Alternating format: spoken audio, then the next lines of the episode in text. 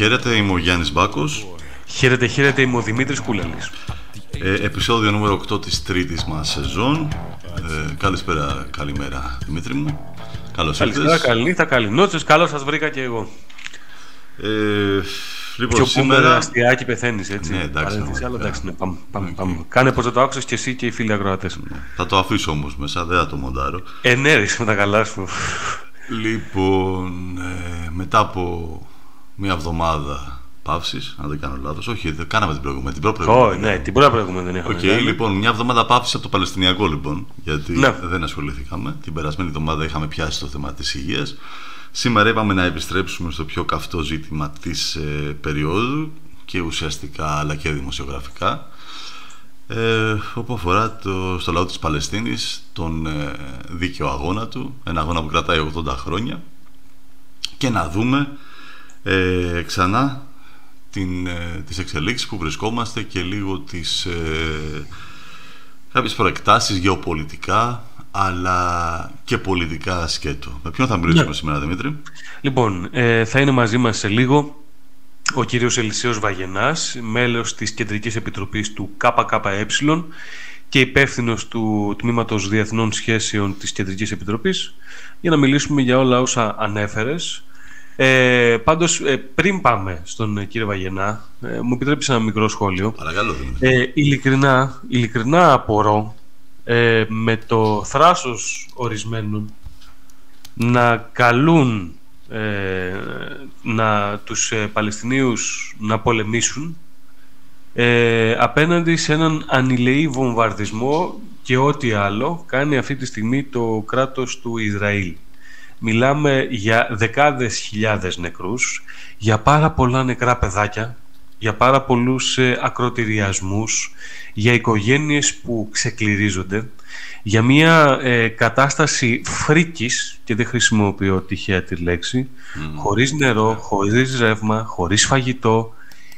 Ειλικρινά δεν μπορώ να καταλάβω πώς ε, απέναντι σε αυτή τη συνθήκη ε, κάποιοι μπορούν να συνεχίσουν να, να στέκονται ε, με τον ίδιο άτεγκτο τρόπο απέναντι σε όσα ε, συγκλονιστικά βίντεο κατακλείζουν τα timelines των ε, μέσων κοινωνικής δικτύωσης αυτή την περίοδο.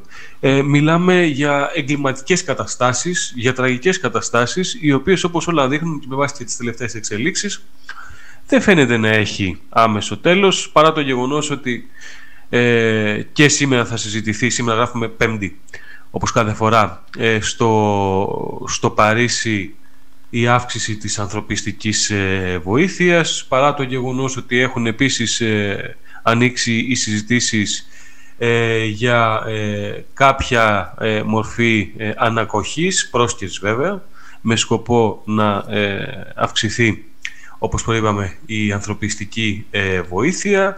Την ίδια στιγμή έχουμε διαρροές από το, α- από, μέσα από το επίσημο κράτος του Ισραήλ ε, για πλήρη εκαθάριση της, ε, λωρίζα, της λωρίδας της Γάζας από τους ε, κατοίκους της- τους ε, Παλαιστίνιους ε, και μεταφορά τους άγνωστο που και ποιος και ποιος θα είναι ενδεχομένως και ο ρόλος της Ελλάδας και της Κύπρου σε όλο αυτό ε, έχουμε μια περίεργη είδηση αν θέλεις Γιάννη για το γεγονός ότι ε, η ανθρωπιστική βοήθεια παίζει να δοθεί και διαθαλάσσεις εγώ πραγματικά βάζω ερωτηματικά εδώ τι μπορεί ακριβώς να σημαίνει αυτό και κάνω και, και ξέρεις και λίγο και ε, δεύτερες πονηρές σκέψεις για το αν πραγματικά το πραγματικό επίδικο εδώ ε, είναι η παροχή ανθρωπιστικής βοήθειας ή η υλοποίηση του σχεδίου του Ισραήλ για απαλλαγή της Γάζας από τον Παλαιστινιακό λαό.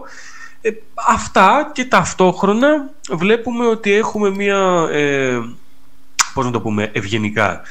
Ε, βλέπουμε τέλος πάντων μια ε, απίστευτη επίδειξη ισχύως και αυταρχισμού από πολλές ευρωπαϊκές ηγεσίες. Φυσικά χωρίς ε, να, ε, να εξαιρείται και η ελληνική κυβέρνηση από αυτήν ακριβώς ε, την διαδικασία και συνθήκη. Είχαμε πρόσφατα την ε, σύλληψη του ε, 22χρονου, ο οποίος τόλμησε άκουσον άκουσον να ε, υψώσει την Παλαιστινιακή σημαία δίπλα στην ελληνική. Ε, έχουμε την άνοδο της άκρας δεξιάς ε, στην, ε, στην Ευρώπη. Τα αντιμεταναστευτικά, αντιπροσφυγικά κηρύγματα να πληθαίνουν χρόνο με το χρόνο όλο και περισσότερο ε, και μία διαδικασία, μία ε, κατάσταση η οποία ειδικά ε, στις, ε, στις περιοχές των προαστήρων των μεγαλοπόλεων σε, στις ε, χώρες της Ευρώπης ε, μόνο δεινά μπορεί να προκαλέσει και για το εσωτερικό της ε, Ευρωπαϊκής Ένωσης και ελπίζω να μην επαληθευτούμε, αλλά μέχρι στιγμής το πράγμα φαίνεται να μην ε, αλλάζει και να έχει μια προδιαγεγραμμένη πορεία. Μάλιστα, Δημήτρη.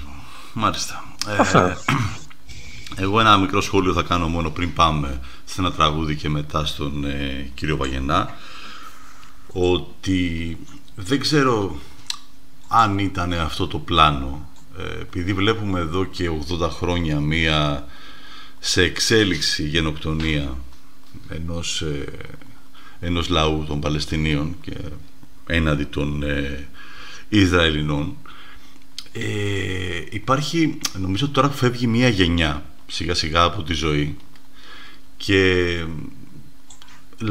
παίρνει στα χέρια της ε, μία πιο νέα γενιά το, την, το ρόλο του να είναι κοινή γνώμη, το να αποφασίζει, το να πολιτικοποιείται κλπ.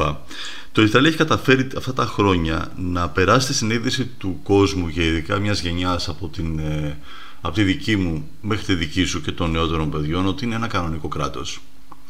Και ότι οι Παλαιστίνοι είναι κάποιοι περίεργοι τύποι τρομοκράτες οι οποίοι απαιτούν ε, να ριζοσπαστικοποιηθούν μέσα εντός του κράτους του Ισραήλ και να όντως μια, όντως μια μειονότητα. Αυτό το έχει καταφέρει το Ισραήλ και γι' αυτό πιστεύω σε πολύ μεγάλο βαθμό η κοινή γνώμη αντιδρά, όχι, όχι κοινή γνώμη στο σύνολό της, αλλά επειδή το ανέφερες πριν, πολλοί κόσμος και δημοσιογραφικά, αλλά και σε επίπεδο κοινή γνώμη αντιμετωπίζει την κατάσταση του Ισραήλ ως ένα κανονικό κράτος το οποίο δέχεται επίθεση από κάτι τρομοκράτες που είναι μειονότητα και θέλουν να κάνουν ένα δικό τους κράτος. Ναι. Ε, συστημικά και πολύ μεθοδευμένα το Ισραήλ χρησιμοποιώντας ε, μία μέθοδο που φαίνεται τελικά πως είναι πάρα πολύ ε, το έχει καταφέρει αυτό με πολύ απλά βήματα. Όταν στη συνείδηση του κόσμου υπάρχει εθνική ομάδα Ισραήλ στο ποδόσφαιρο και το μπάσκετ, αλλά δεν μπορεί να υπάρχει εθνική ομάδα Παλαιστίνης. Ναι. Ένα παραδείγμα το οποίο όμως έχει πολύ μεγάλη διάχυση στον κόσμο. Έτσι, στο, στο, στη λαϊκή βάση. Όταν ε, μπορεί η Μακάμπι Τελαβίβ ε, όντας στην ε, Ασιατική Ήπειρο να συμμετέχει σε, σε αγώνες ευρωπαϊκών διοργανώσεων όταν οι Παλαιστίνοι αθλητές δεν μπορούν να αγωνιστούν σε χώρες εκτός Παλαιστίνης ε, όταν το Ισραήλ μπορεί να συμμετέχει στη Eurovision για παράδειγμα και να μπορεί να συμμετέχει η Παλαιστίνη. Ε, όταν σε κάθε κομμάτι τέτοιο χαζό και μικρό της κοινωνικής ζωής έχει καταφέρει το Ισραήλ να κανονικοποιήσει την παρουσία του έναντι της Παλαιστίνης αυτά είναι πάρα πολύ σημαντικά πράγματα έτσι ώστε οι γενιές που μεγαλώνουν και έρχονται να αντιλαμβάνονται ένα κράτος κανονικό και μια μειονότητα ε, η οποία είναι έτοιμη να εξεγερθεί έναντι μιας κανονικής, ενός κανονικού κράτους. Ε, λοιπόν, να βάλουμε ένα τραγούδι ναι. και πάμε να ακούσουμε τον κύριο Βαγενά.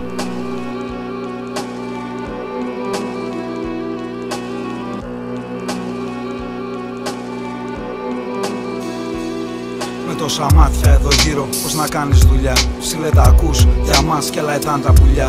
Μας χαζεύουν από τα δέντρα κουτσουλάνε παντού. Τραβά και φέρνα καραπίνα είναι εποχή κυνηγιού. Την είδαν λύκη τα παιδάκια με γιογιό και αου Τους είδα μάτια μου να κλαίνε σε στιγμές πανικού. Αυτό είναι ραπ, ραπ να το μάθουν παντού. Ματώνουμε για αυτά που λέμε τώρα πάντα παντού. Άλλο ένα καλοκαίρι που η πόλη βρωμάει Είμαστε όλοι μαζεμένοι και ο μαλάκας κοιτάει. Τη μικρή την βαράει γιατί το παρατραβάει. Ανοίγει πείραμα αναπτήρα και μου χαμογελάει. Είμαστε όλοι πεινασμένοι αντέ να δω ποιος θα φάει Τι να πω στην οικογένεια που για μένα ρωτάει. Εδώ το ίδιο μου το αίμα όλο φράγκα ζητάει. Και αυτή που αγάπησα αποφεύγει πλέον να με χαιρετάει. Ζω κι εγώ με την πεποίθηση ότι ο κόσμος γυρνάει. Πετάω μια πέτρα στον αέρα για να δω που θα πάει. Έχω ένα σύννεφο μαύρο που όλο με κυνηγάει. Και έναν αέρα γαμημένο που όλο κόντρα φυσάει τα πάντα εδώ γύρω κινούνται με χρήμα και έρωτα. Αγαπάω καλά, μισό υπέροχα και αγέροχα. Τις νύχτες τριγυρνάω με καψά αερίου τέρατα. Μέσα στην ομίχλια ακού το θόρυβο από τα πέλμα. Είμαστε πλεγμένοι, στον ιστό τους χαμένοι.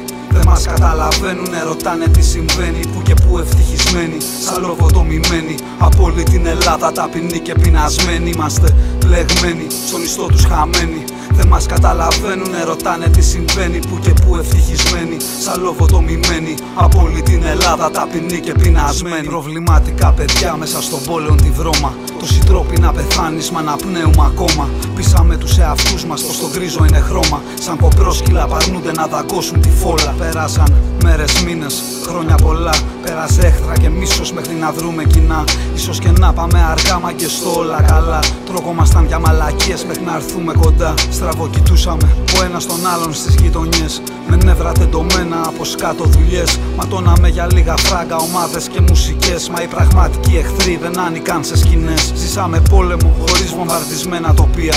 Επιβιώσαμε απ' τη βία του να μην έχεις μία. Τα πιτσιρίκια μεγαλώνανε σαν άγρια θηρία. Χτυπούσανε με κράφ μαγκάμα, ητάι και πυγμαχία. Η έκφρασή μας είπαν οδηγεί στην παρανομία. Να μας μαντρώσει όλους θέλανε η αστυνομία. Δεν είναι μουσική αυτό, το μιμούταν με ηρωνία. Όσο πουλούσαν τον πολιτισμό σε δημοπρασία Τώρα στο έτος ένα-δύο και τρία χινάρια. Παντού συντρίμια, ζωντανή ανάμεσα σε κουφάρια. Καλλιεργώντας για ασφάλεια μια ελεγχόμενη παράνοια. Όσο αιμόδιψοι στεοί παίζουν τη γη μας στα ζάρια Είμαστε μπλεγμένοι, στον ιστό τους χαμένοι δεν μας καταλαβαίνουν, ρωτάνε τι συμβαίνει Που και που ευτυχισμένοι, σαν λογοτομημένοι Από όλη την Ελλάδα ταπεινοί και πεινασμένοι. Είμαστε πλεγμένοι, στον ιστό τους χαμένοι. Δεν μας καταλαβαίνουν, ρωτάνε τι συμβαίνει Που και που ευτυχισμένοι, σαν λογοτομημένοι Από όλη την Ελλάδα ταπεινοί και πεινασμένοι. Αυτό είναι για τα αδέρφια μου. Από τον Εύρο στην Κρήτη Λοιπόν, όπως είπαμε και στην εισαγωγή μας, θα έχουμε μαζί μας ε, στο νέο επεισόδιο του podcast «Εκείνος και εγώ» τον κύριο Ελισέο Βαγενά, ε, μέλος της Κεντρικής Επιτροπής του ΚΚΕ και υπεύθυνος του Τμήματος Διεθνών Σχέσεων της Κεντρικής Επιτροπής του κόμματος για να μιλήσουμε για το ε, ζήτημα των ζητημάτων, των, το καυτό θέμα των ημερών που δεν είναι άλλο από τις εξελίξεις στην Παλαιστίνη και στην ε, λωρίδα της ε, Γάζας. Καλώς ήρθατε κύριε Βαγενά. Γεια σας. Σε εσάς και στους ακροατές. Γεια σας, λοιπόν, γεια σας. Ε, όπως όλα δείχνουν, ε, η κατάσταση στην ε, Γάζα γίνεται όλο και χειρότερη με πάνω από 10.000 ε, νεκρούς μέχρι τώρα και 4.000 ε, και πάνω παιδιά να έχουν χάσει τη ζωή τους.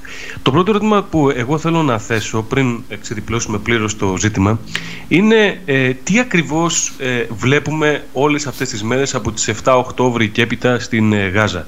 Ε, πολλοί το ονομάζουν πολεμική σύγκρουση. Είναι κάτι τέτοιο; μπορούμε να πούμε ότι μπροστά μας ξετυλίγεται μια γενοκτονία ενός λαού.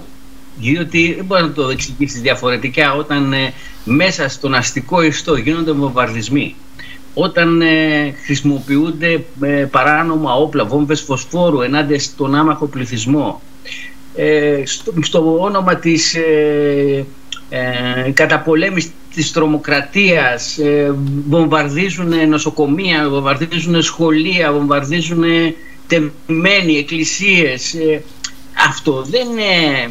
Ε, με μια λέξη είναι μια γενοκτονία και είναι σαφής ο σχεδιασμός του Ισραήλ. Ε, άλλωστε και ο ίδιος ο Νετανιάχου έχει πει ότι θα αλλάξουμε το τοπίο και αυτό προσπαθούν να κάνουν. Προσπαθούν να εξοντώσουν τον Παλαιστινιακό λαό όσο, όσοι θα επιζήσουν να τους στείλουν στην έρημο. Ε, ο στόχος του Ισραήλ είναι σαφής θέλει να καταλάβει τη λόριδα της Γάζας νομιζω ότι με αυτό θα οριστικοποιήσει την ταφόπλακα για τη μοναδική εναλλακτική για ρεαλιστική λύση, τη λύση των δύο κρατών. Mm-hmm. θέλει να δει όλο το παραλιακό μέτωπο από την Αίγυπτο μέχρι το Λίβανο. Ε, υπάρχουν σχεδιασμοί, μπορούμε να μιλήσουμε και στη συνέχεια, που αφορούν την αξιοποίηση αυτού του κομματιού και το τι σχεδιασμούς έχει το Ισραήλ, ναι. ε, που έχουν πάρα πολλά πράγματα.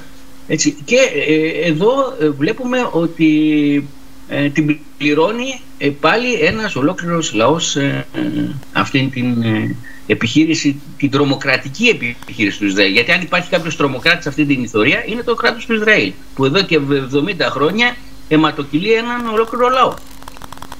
Ναι, ε, βέβαια εδώ θα πρέπει να συμπεριλάβουμε στην ε, κουβέντα και τον αντίλογο που, που υπάρχει ε, και θα θέλαμε την απάντησή σας επ' αυτού και είναι μάλιστα ένας αντίλογος ο οποίος θα μπορούσαμε να πούμε ότι αποτελεί και το κύριο δόγμα ε, προσέγγισης ε, της ε, σύγκρουσης αυτή τη στιγμή και όλων όσων τραγικών συμβαίνουν στην ε, Λωρίδα της Γάζας και από την πλευρά της ε, ελληνικής κυβέρνησης. Και, και αυτό δεν είναι άλλο, φυσικά αυτός ο ισχυρισμός, από το δικαίωμα του κράτους του Ισραήλ στην αυτοάμυνα. Ένα δικαίωμα που όπως ε, ε, υποστηρίζει και η ελληνική κυβέρνηση αλλά και το Ισραήλ ε, το κατέκτησε ε, απευθείας μετά από την επιχείρηση της Χαμάς στις 7 Οκτώβρη του 2023 ε, τους εκατοντάδες νεκρούς ε, και τις ε, απαγωγές ε, πολιτών του Ισραήλ. Εδώ ποια θα μπορούσε να είναι η απάντηση; Κοιτάξτε, ε, εδώ μιλάμε για ένα κράτος που κατέχει για μια κατοχική δύναμη. Είναι σαν να λέμε τώρα ότι η ναζιστική Γερμανία την ώρα που κατήχε την Ευρώπη ολόκληρη, την είχε κάτω από τη δική της μπότα, ε, έκανε αυτοάμυνα όταν ε, πολεμούσε τα αντάρτικα κινήματα, όταν ε, ε, πολεμούσε τους λαούς που ξεσηκώνονταν ενάντια στη, στη φασιστική κατοχή. Έτσι. Ναι. Ε, το, αυτό το δικαίωμα της ε, αυτοάμυνας είναι ένα λάστιχο στην πραγματικότητα.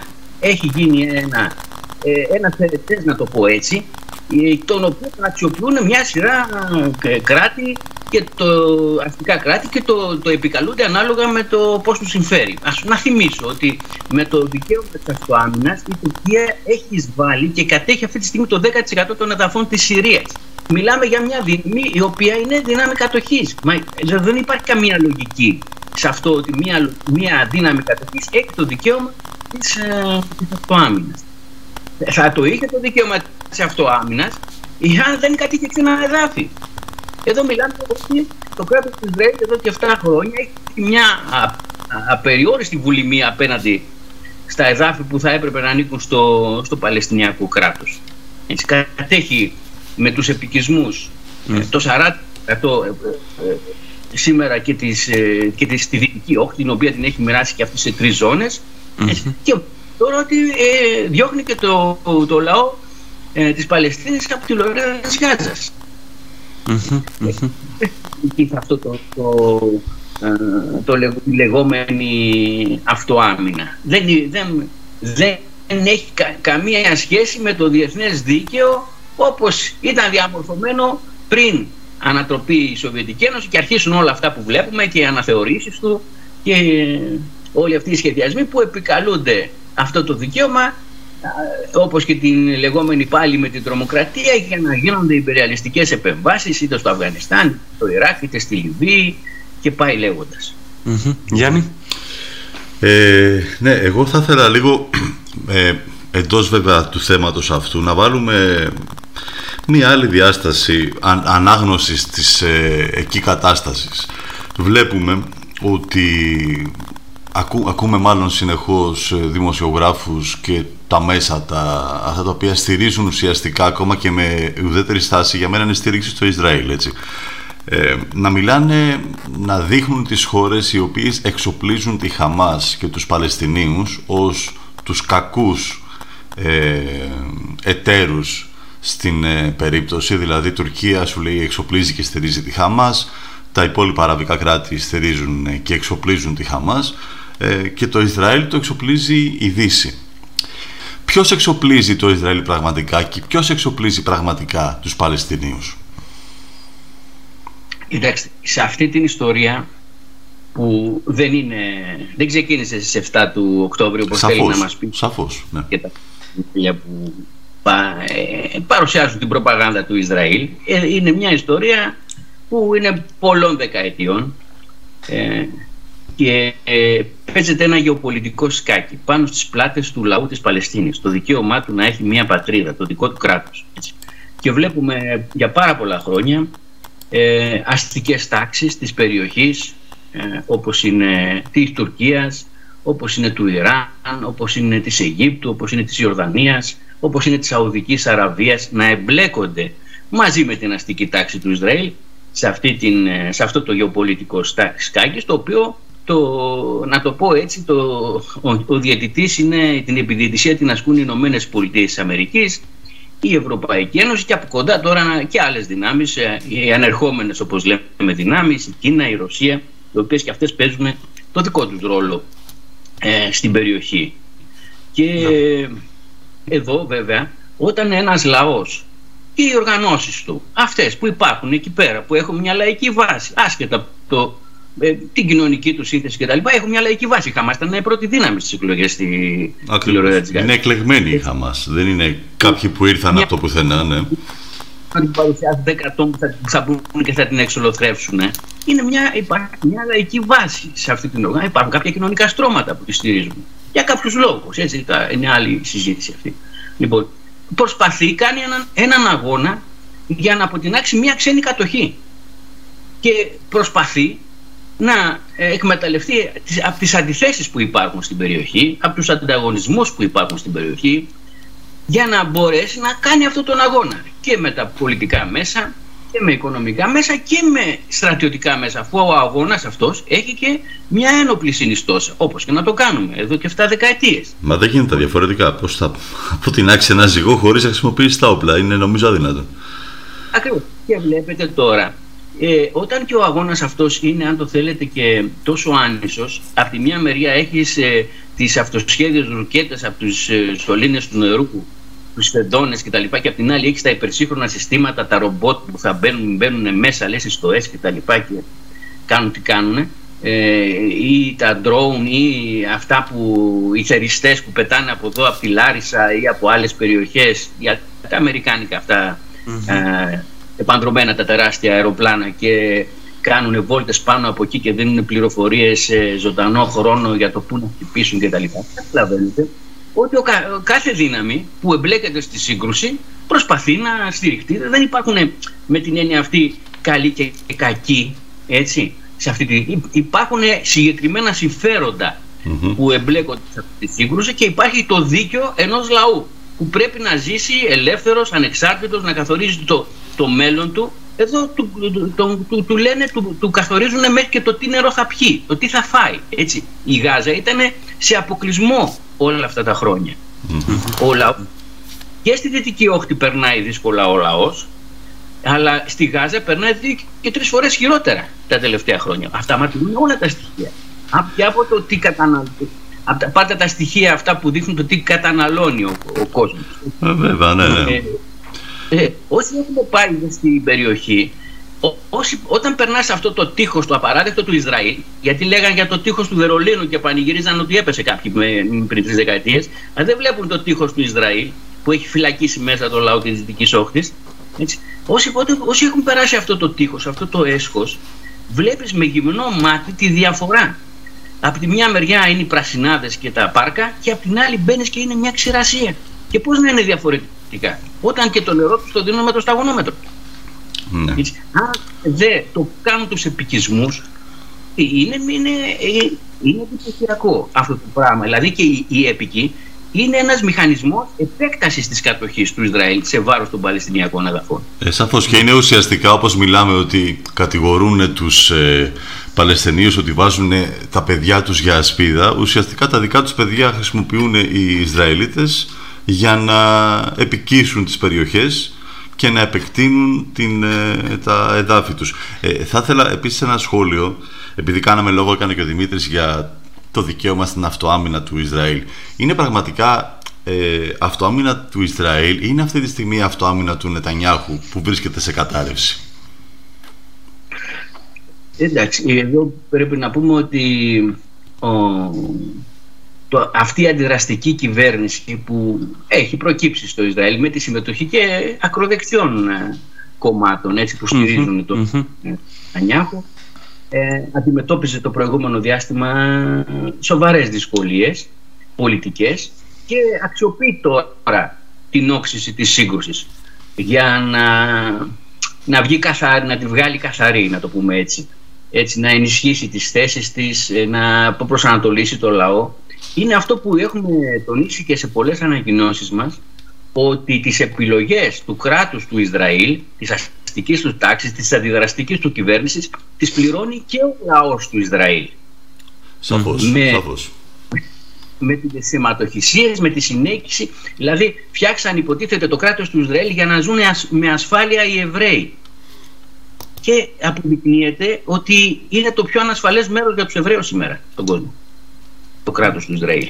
Βέβαια. Εξαιτίας του πολιτικού αυτό που ακολουθεί η αστική τάξη του Ισραήλ που δεν δέχεται τη λύση των δύο κρατών που καταρακώνει κάθε προσπάθεια να εφαρμοστεί αυτή η λύση να, δοθεί, να υπάρξει ένα Παλαιστινιακό κράτος στα σύνορα του 67 με πρωτεύουσα την Ανατολική Ιερουσαλήμ που προωθεί τους επικισμούς και εκθέτει και το λαό του, τον Ισραηλινό λαό πέρα δηλαδή από τα, τα δεινά και τα βάσανα την καταπίεση του εξευτελισμού που περνάει ο Παλαιστινιακός λαός mm-hmm. εκθέτει και το λαό του Ισραήλ σε, ε, σε, σε κινδύνους και σε όλη αυτή την αιματοχυσία που συνεχίζεται.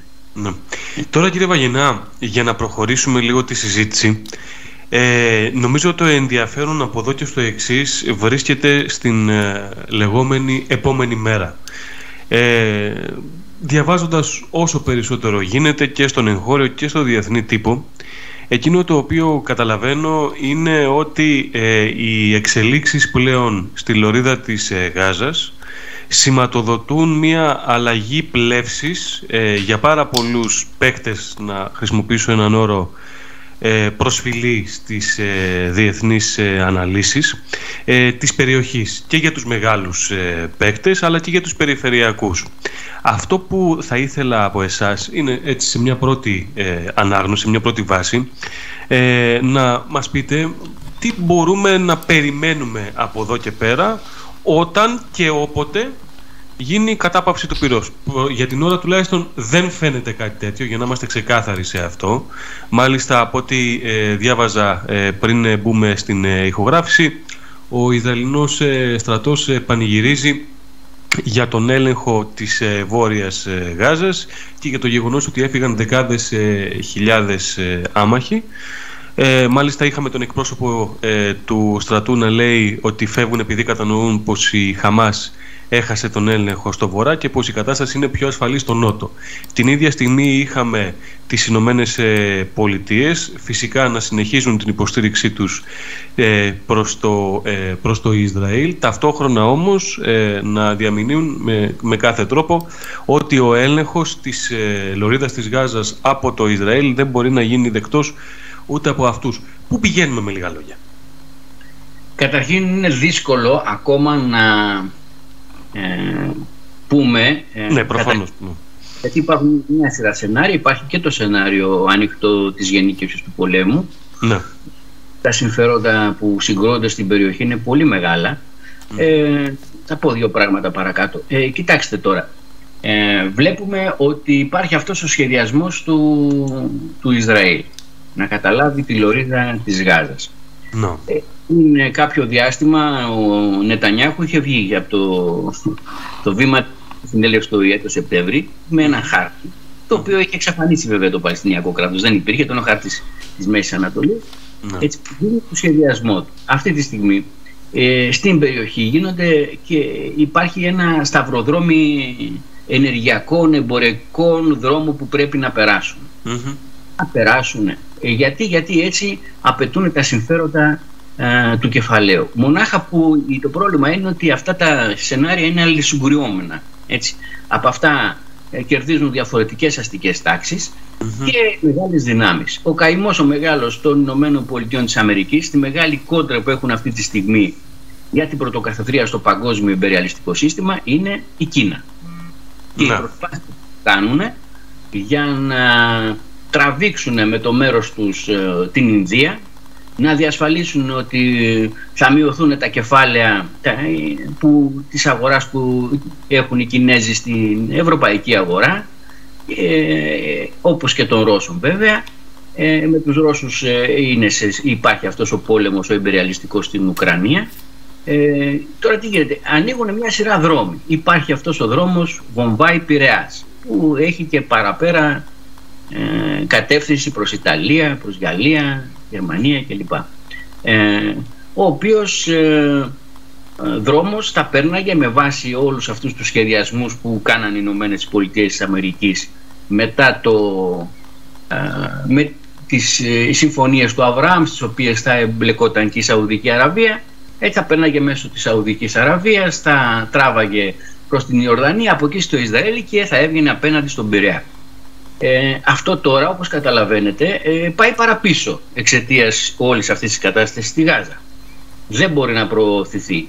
Ε, όπως επίσης ε, δεν μπορούν να προωθηθούν και τα σχέδια που είχε τουρκική αστική τάξη να μεταφέρει το φυσικό αέριο του Ισραήλ προς την Ευρώπη μέσω του τουρκικού εδάφους. Έτσι, και αυτά πάνε παραπίσω. Υπήρχε, υπήρχε και εκεί ένας σχεδιασμός, ε, ήταν να πάει και ο Ερντογάν στο Ισραήλ. Αυτά πάνε παραπίσω ή και αναβάλλονται επαόριστο. Τι γίνεται όμως τώρα; Ναι. Δεν σταματάνε την ίδια ώρα. Έτσι. Υπάρχει παραδείγματος χάρη ο σχεδιασμός του Ισραήλ που ε, ε, ενδιαφέρεται να μέσω από την Ερυθρά θάλασσα και από ε, το λιμάνι του, του Ειλάτε εκεί πέρα κάτω που είναι το ελληνό λιμάνι στη Μαύρη Θάλασσα να τραβήξει, να φτιάξει μια καινούρια διόρυγα που θα είναι ανταγωνιστική στη διόρυγα του Σουέζ και θα βγαίνει στο λιμάνι Ασκενών λίγο πάνω από τη Γάζα. Κάποιοι λένε τώρα ότι δεν χρειάζεται καν εκεί πέρα, μιας και έχει ισοπεδωθεί η Γάζα, μπορεί να τη βγάλει και στη βόρεια Γάζα. Έτσι. Ναι. Αυτή η διόρυγα. Λοιπόν, ε, ε, καταλαβαίνετε ότι αυτά τα έχουν υπολογίσει από τη δεκαετία του 60 υπάρχουν τέτοιοι σχεδιασμοί. Έτσι. Και σου λέει θα περάσει από εκεί ο ειδικός δρόμος.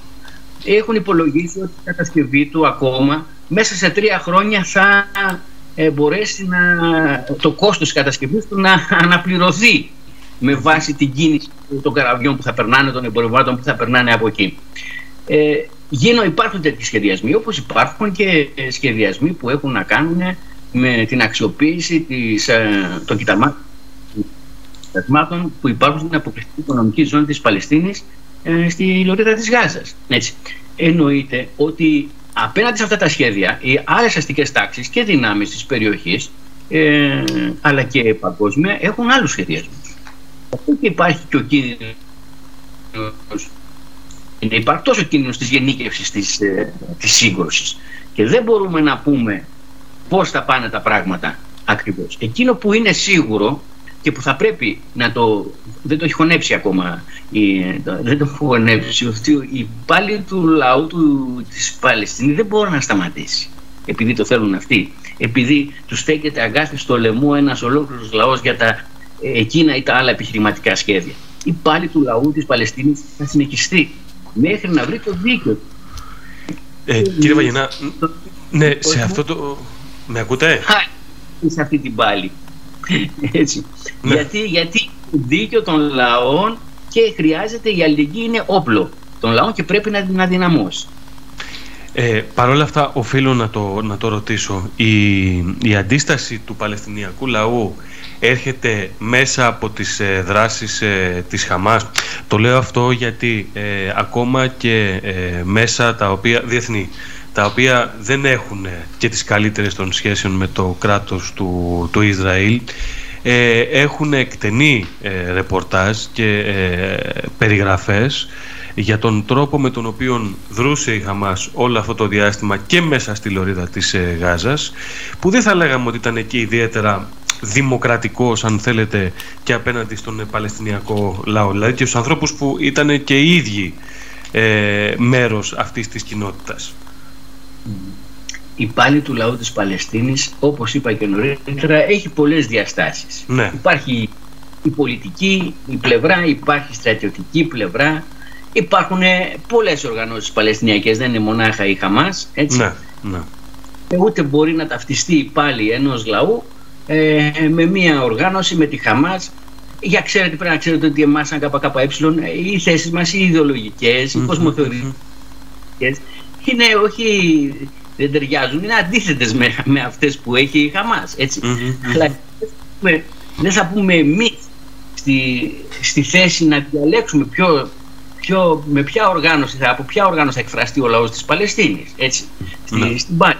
Για μας το, το, ζήτημα είναι το ζήτημα της Ισραηλινής κατοχής των Παλαιστινιακών εδαφών. Από εκεί και πέρα, ε, εάν πραγματικά μπορέσει ο λαός εκεί πέρα και πετύχει την απελευθέρωση των εδαφών του, θα μπορέσει να δημιουργήσει ένα δικό του κράτος και να καταλήξει αυτός με ποιους τρόπους και ποιος θα τον κυβερνάει, πώς θα δουν οι θεσμοί εξουσίας. Για μας καταλαβαίνετε ότι το ιδανικό δεν είναι ένα αστικό κράτος. Παλεύουμε παντού στην Ελλάδα και σε όλο τον κόσμο για την αλλαγή μιας κοινωνίας. Αλλά αυτό είναι υπόθεση του ίδιου του λαού, κάθε χώρας. Δεν είναι δικιά μας υπόθεση να πούμε τι θα κάνουμε. Εκείνο που έχει σημασία αυτή τη στιγμή και είναι αυτό που παλεύουμε και καλούμε και τον κόσμο να, να σταθεί μαζί σε όλες αυτές τις κινητοποιήσει που θα χώρα είναι να ασκήσουμε τη μεγαλύτερη δυνατή πίεση στην ελληνική κυβέρνηση η οποία εμπλέκεται ήδη στον πόλεμο, τον άδικο πόλεμο στην Ουκρανία και πάει να εμπλακεί τώρα και εμπλέκεται και σε έναν δεύτερο πόλεμο σε βάρος του λαού της Παλαιστίνης που μπορεί να γενικευθεί να δυναμώσουμε την πίεση στην ελληνική κυβέρνηση ώστε να σταματήσει να στηρίζει πολιτικά, στρατιωτικά, οικονομικά το κράτος δολοφόνο, το κράτος του Ισραήλ. Αυτό είναι το ζήτημα σήμερα, το ζητούμενο για τον ελληνικό λαό. Από εκεί και πέρα, κάθε λαός και ο λαός της Παλαιστίνης πρέπει να διαλέξει τον δρόμο του, να έχει την αυτοτελή του πάλι για τα δικά του τα συμφέροντα. Έτσι. Ναι. Αλλά εδώ που είμαστε στην Ελλάδα και ο λαός κάθε χώρας αυτή τη στιγμή εκείνο μπορεί να, να κάνει να ξεσηκωθεί για να ασκήσει πίεση στις κυβερνήσεις ώστε να σταματήσει πρώτα απ' όλα η σφαγή στη Γάζα και να αναγνωριστεί το Παλαιστινιακό κράτος στα σύνορα του 67 με πρωτεύουσα την Ανατολική Ιερουσαλήμ και ως τότε να σταματήσει κάθε πολιτική, οικονομική, στρατιωτική συνεργασία με το κράτος του Ισραήλ. Να κλείσουν οι ξένες βάσεις από τι οποίε μεταφέρονται ξένα όπλα, να γυρίσουν πίσω οι φραγάτες οι ελληνικές που βρίσκονται στην περιοχή και παρέχουν στήριξη στα υπεραλιστικά σχέδια και στη δολοφονία του, του λαού, να απελευθερωθούν οι πολιτικοί πρόσφυγες, οι πολιτικοί κρατούμενοι που βρίσκονται μέσα στις φυλακές, να επιστρέψουν τα εκατομμύρια των προσφύγων, 6-7 εκατομμύρια που βρίσκονται διάσπαρτα στον κόσμο και δεν μπορούν να γυρίσουν στα σπίτια τους, στις αιστείες τους. Αυτά, εκεί πρέπει να δουλέψουμε σήμερα. Εκεί είναι η ουσία. Κύριε Βαγενά, θέλω να κάνω μια ερώτηση λίγο προβοκατόρικη και λίγο πολιτική. Ε, πέρυσι τέτοια μέρα, πραγματικά τέτοια μέρα, γιατί το είδα στις, ε, σε αυτά που σου βγάζει στα social media με τις αναμνήσεις της περσινές, είχε βγει η ιστορία ότι η χώρα μας είχε εξάγει στις αφρικανικές χώρες το Predator χωρίς την άδεια της Ισραηλινής κυβέρνησης. Γυρίζω εγώ πίσω σε ένα θέμα που όπως είπε ο Άδωνης Γεωργιάδης δεν ενδιαφέρει κανέναν στις υποκλοπές, mm. στο Predator λοιπόν και θέλω να σας ρωτήσω, ε, η χώρα μας ε, εισήγαγε μέσω της Ιντελέξα και διαφόρων στελεχών και πολιτικών προσώπων εδώ το Predator. Ε, βρέθηκε να το έχει εξάγει σε χώρες όπως το, το Σουδάν και σε άλλα κράτη σύμφωνα με τα ρεπορτάζ και, και κάποια ρεπορτάζ που δεν αμφισβητούνται από κανέναν ε, και βρέθηκε σε πολύ δύσκολη θέση απέναντι στην ε, κυβέρνηση του Ισραήλ το, το οποίο χρησιμοποιεί αυτές, ε, αυτή την τεχνολογία στην οποία είναι πραγματικά πάρα, σε πάρα πολύ ψηλό επίπεδο την, ε, την τεχνολογία της πληροφορίας τη χρησιμοποιεί ως εργαλείο εξωτερικής πολιτικής. Δηλαδή όποιος θέλει να χρησιμοποιήσει κάποιο τεχνολογικό μέσο όπως το Predator θα πρέπει να τάσεται στο πλευρό του Ισραήλ να, να συμμετέχει σε ψηφίσματα υπέρ του ε, να παίρνει δημόσιες θέσεις υπέρ του Ισραήλ και λοιπά. Το έχουμε δει σε πολλά παραδείγματα και το είδαμε και στην πρόσφατη ψηφοφορία του ΟΗΕ που τα κράτη τα οποία στήριξαν είναι κράτη τα οποία έχουν κάνει μεγάλες τροφές υπέρ του Ισραήλ τα τελευταία χρόνια. Θεωρείτε ότι η ιστορία με το Predator και αυτή η τριγωνική σχέση μεταξύ Ισραήλ, Ελλάδας, Αφρικής έχει εγκλωβίσει την ελληνική κυβέρνηση η οποία όχι πως πριν δεν είχαμε καλές σχέσεις αλλά πλέον παίζει έναν ρόλο έως και χρήσιμου ηλίθιου στην ε, περίπτωση της ε, έντασης στην ε, Παλαιστίνη. Ε, ξέρετε, δεν θα συμφωνήσω μαζί σας. Και ξέρετε, θα συμφωνήσω μαζί σας γιατί η ελληνική κυβέρνηση ε, όπως άλλωστε και τα άλλα κόμματα που αν δείτε προσεκτικά τις τοποθετήσεις τους αναγνωρίζουν το λεγόμενο δικαίωμα στην αυτοάμυνα στο Ισραήλ. Και το ΠΑΣΟ και ο ΣΥΡΙΖΑ έχουν κάνει σχετικές τοποθετήσεις και έχουν προσπαθήσει να, πάρουν, να ρίξουν την ευθύνη ε, στους Παλαιστινίους κτλ. κτλ. Όλοι, όλοι τους και το, και το Πασόκ νωρίτερα και ο, η κυβέρνηση του ΣΥΡΙΖΑ νωρίτερα μας είχαν αναδείξει το Ισραήλ σε στρατηγικό εταίρο και πολύ φέρνει νύφη ότι τάχατε σε το ζήτησαν το Ισραήλ θα προασπίσει το, τα ελληνικά κυριαρχικά δικαιώματα εναντί της Τουρκίας και ότι απαιτείται μια στρατηγική συνεργασία. Λοιπόν, και η κυβέρνηση της Νέας Δημοκρατίας και οι άλλοι, τα αλλαστικά κόμματα που, που εμπλέκονται στη διακυβέρνηση της χώρας προσπαθούν να εξυπηρετήσουν τα συμφέροντα της αστικής τάξης της χώρας. Βλέπετε ότι προχωράει παραδείγματος χάρη ο σχεδιασμός είναι να ολοκληρωθεί το 2027 το καλώδιο ηλεκτρική σύνδεσης Ισραήλ-Κύπρου-Ελλάδας, που θα πηγαίνει προς την συνέχεια στην Ευρωπαϊκή Ένωση. Ένα καλώδιο μήκους 1200 χιλιόμετρων, 2.000 ΜΒ με, μεγαβάτ, με αμφίδρομη ηλεκτρική ενέργεια, ε, με ένα τεράστιο προπολογισμό για τον οποίο τρίβουν τα χέρια τους όλα τα κοράκια της πράσινης ανάπτυξης. Έτσι για τις επενδύσεις που θα γίνουν για τις, τους, ε, τις ε, ανανεώσιμες πηγές ενέργειας και τα λοιπά σε αυτές τις χώρες και τα λοιπά. Υπάρχει είπα νωρίτερα ο δρόμος Βομβάης Πειραιά που είναι να περάσει μέσα από το Ισραήλ έτσι ή αλλιώς. Λοιπόν, υπάρχει ο, ο Ισμέτ λοιπόν, που ε, αν δείτε και τα, τους χάρτες που έχει βγάλει η ΔΕΠΑ πώς τον συνδέει με το υπόλοιπο δίκτυο που υπάρχει στην Ελλάδα και την προμήθεια του φυσικού αερίου στα Βαλκάνια και στην Ευρώπη. Υπάρχουν λοιπόν σχεδιασμοί από τους οποίους κερδίζουν συγκεκριμένα οικονομικά συμφέροντα. Έτσι, τα συμφέροντα της αστικής τάξης, από τα οποία δεν έχει κανένα όφελος ο ελληνικός Δεν είναι λοιπόν, υπάρχει λοιπόν ούτε θελοδουσία της κυβέρνησης που ότι υποτάσσεται στους σχεδιασμούς των Αμερικάνων κτλ. Ούτε ηλικιότητα. Υπάρχει σχεδιασμός συγκεκριμένος που. Ε, ε, γιατί, γιατί εξυπηρετούνται έτσι μεγάλα συμφέροντα. Συμφέροντα του μεγάλου κεφαλαίου. Ναι, δεν αντιλέγω. Απλά είναι και χώρες όπως η Ισπανία και η Γαλλία, οι οποίες και αυτές ανήκουν στο ίδιο σύστημα και στον ίδιο ουσιαστικά εισαγωγικά άξονα, οι οποίες δεν στηρίζουν με τον τρόπο που το κάνει η ελληνική κυβέρνηση την, ε, το Ισραήλ.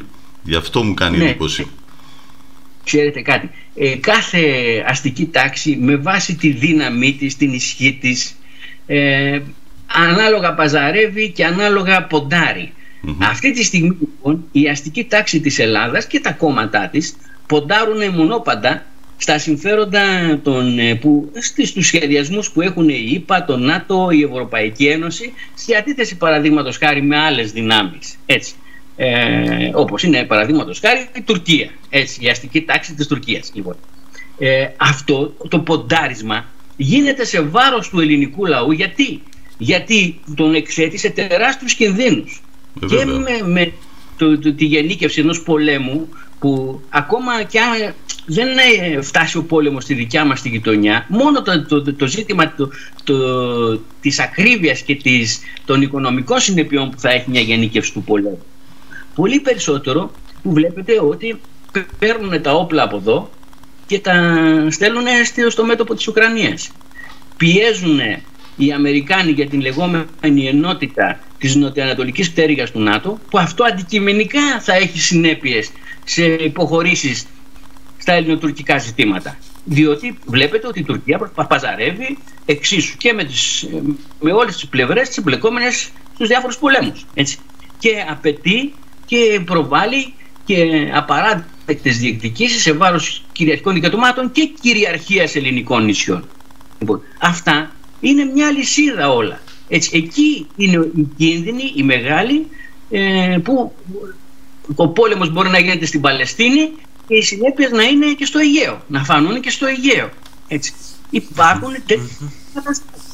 Λοιπόν, ε, γι' αυτό ε, το πρόβλημα είναι ότι οι εργαζόμενοι πρέπει να δουν βαθύτερα και να μην ακολουθούν, να μην σκέφτονται ε, αυτά που πώς το, να μην τσιμπάνε καταρχήν στην προπαγάνδα που γίνεται όλες αυτές τις μέρες ε, από τα ελληνικά κανάλια, τα διεθνή μέσα που στηρίζουν το Ισραήλ και προσπαθούν να οικοδομήσουν μια ε, δικαιολόγηση της φαγής του Παλαιστινιακού λαού και στήριξης του κράτους του Ισραήλ ακριβώς για να προωθηθούν αυτά τα σχέδια έτσι, τα οποία όμως μπορούν να κατακάψουν όχι μονάχα το λαό της Παλαιστίνης που το κάνει ήδη τώρα έτσι, αλλά να κατακάψουν και τους άλλους λαούς της περιοχής.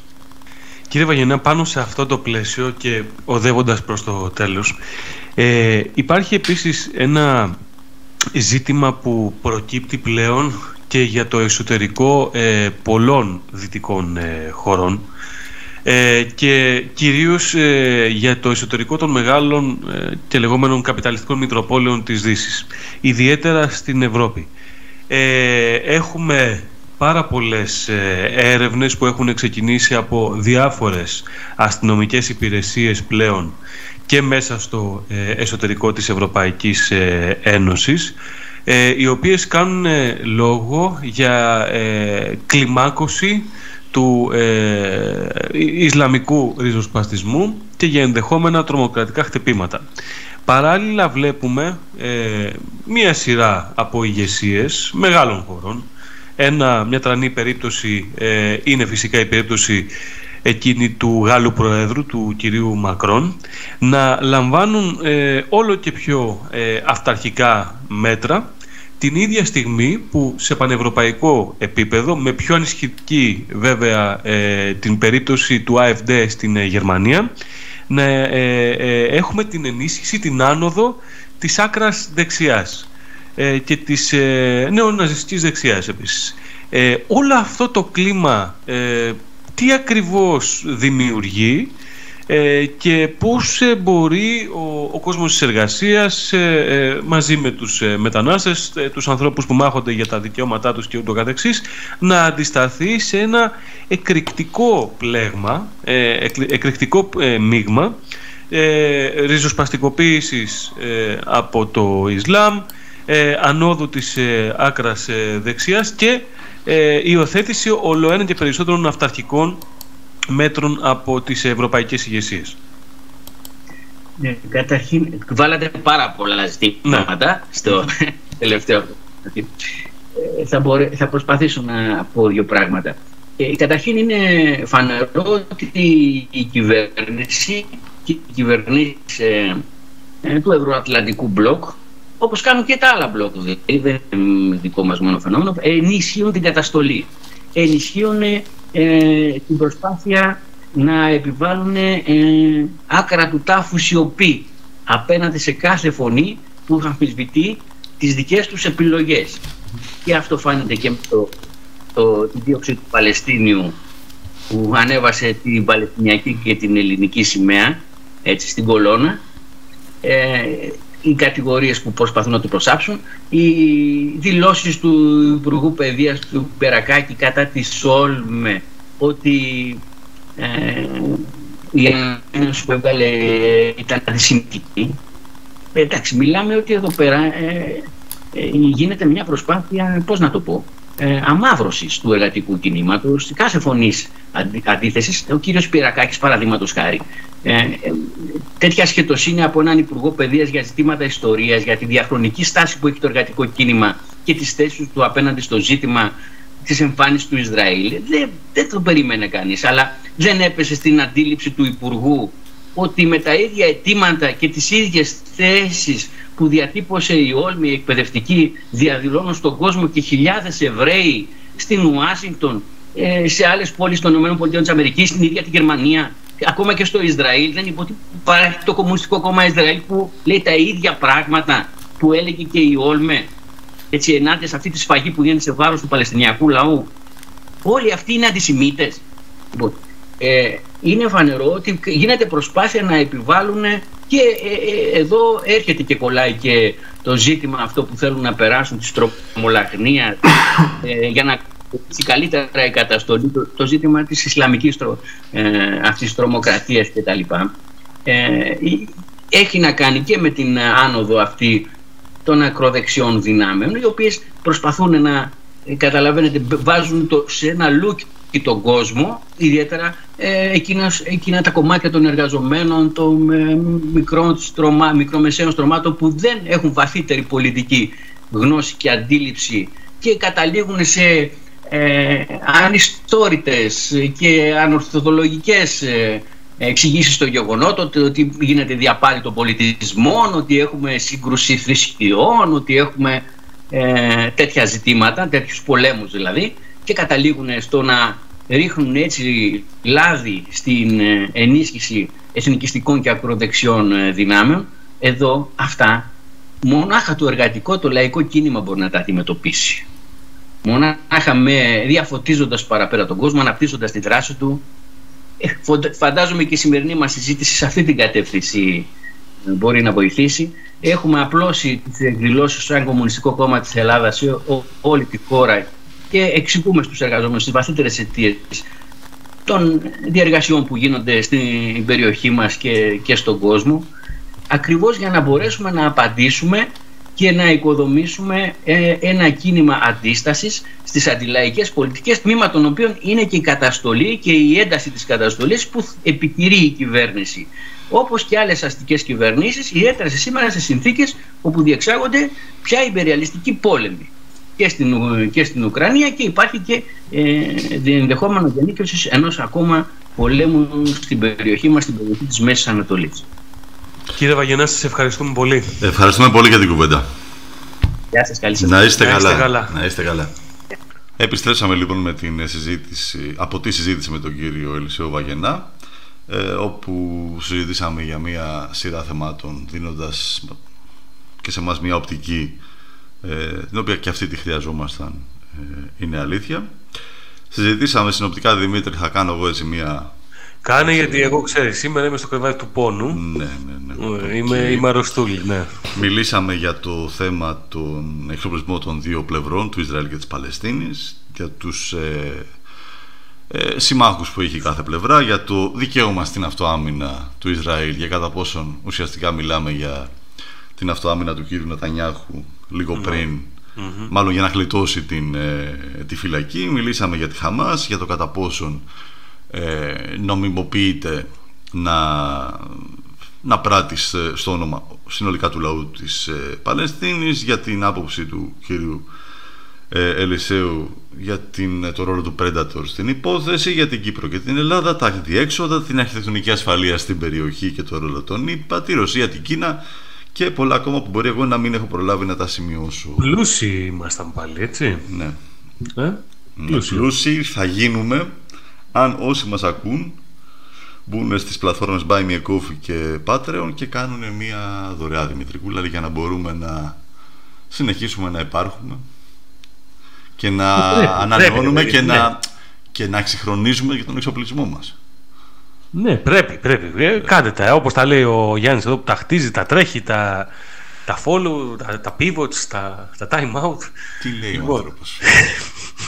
Λοιπόν, ε, αυτοί ήμασταν για άλλη μια ε, εβδομάδα. Ευχαριστούμε πάρα πολύ για τον ε, διπλωσιασμό των ε, ακροάσεων. Ε, μας δίνετε και εμάς ε, θάρρος και δύναμη για να συνεχίζουμε. Ε, να ανανεώμαστε, ανανεωνόμαστε, συγγνώμη.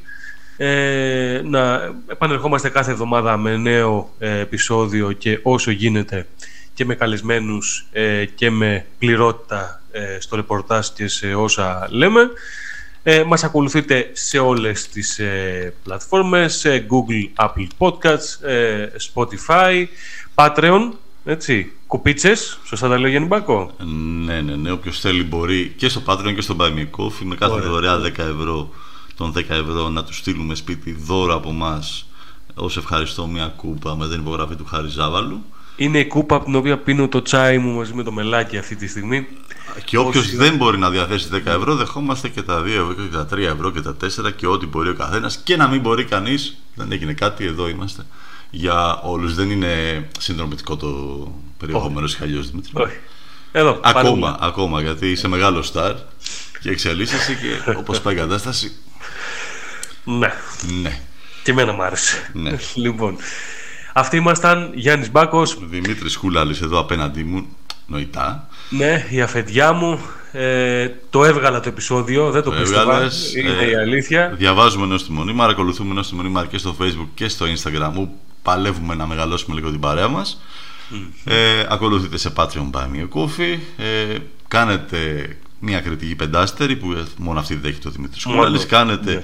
subscribe όσοι δεν έχετε κάνει για να ενημερώνεστε για- για κάθε καινούργιο επεισόδιο είτε του εκείνος και εγώ είτε για το πότε ανεβαίνει η εκπομπή σου κυρίσει το μάτι. Έχουμε Ε, όμως, μην τι το άλλο, ξεχνάς, μην το τι ξεχνάς, άλλο. επιστροφή στο λόγο. να τα Επιστροφή λέμε. στο λόγο, ναι. Τα explainers του νοστιμονή μας, ναι. Να, το, το, το ήθελε να το πει, το είπε. Ε, ήθελε, είναι η αλήθεια. Επιστροφή στο λόγο, με το, κυρίως με τον Δημήτρη Κούλαλη. Ε, κάθε εβδομάδα μια καινούργια συνέντευξη για κάποιο ε, θέμα της επικαιρότητας.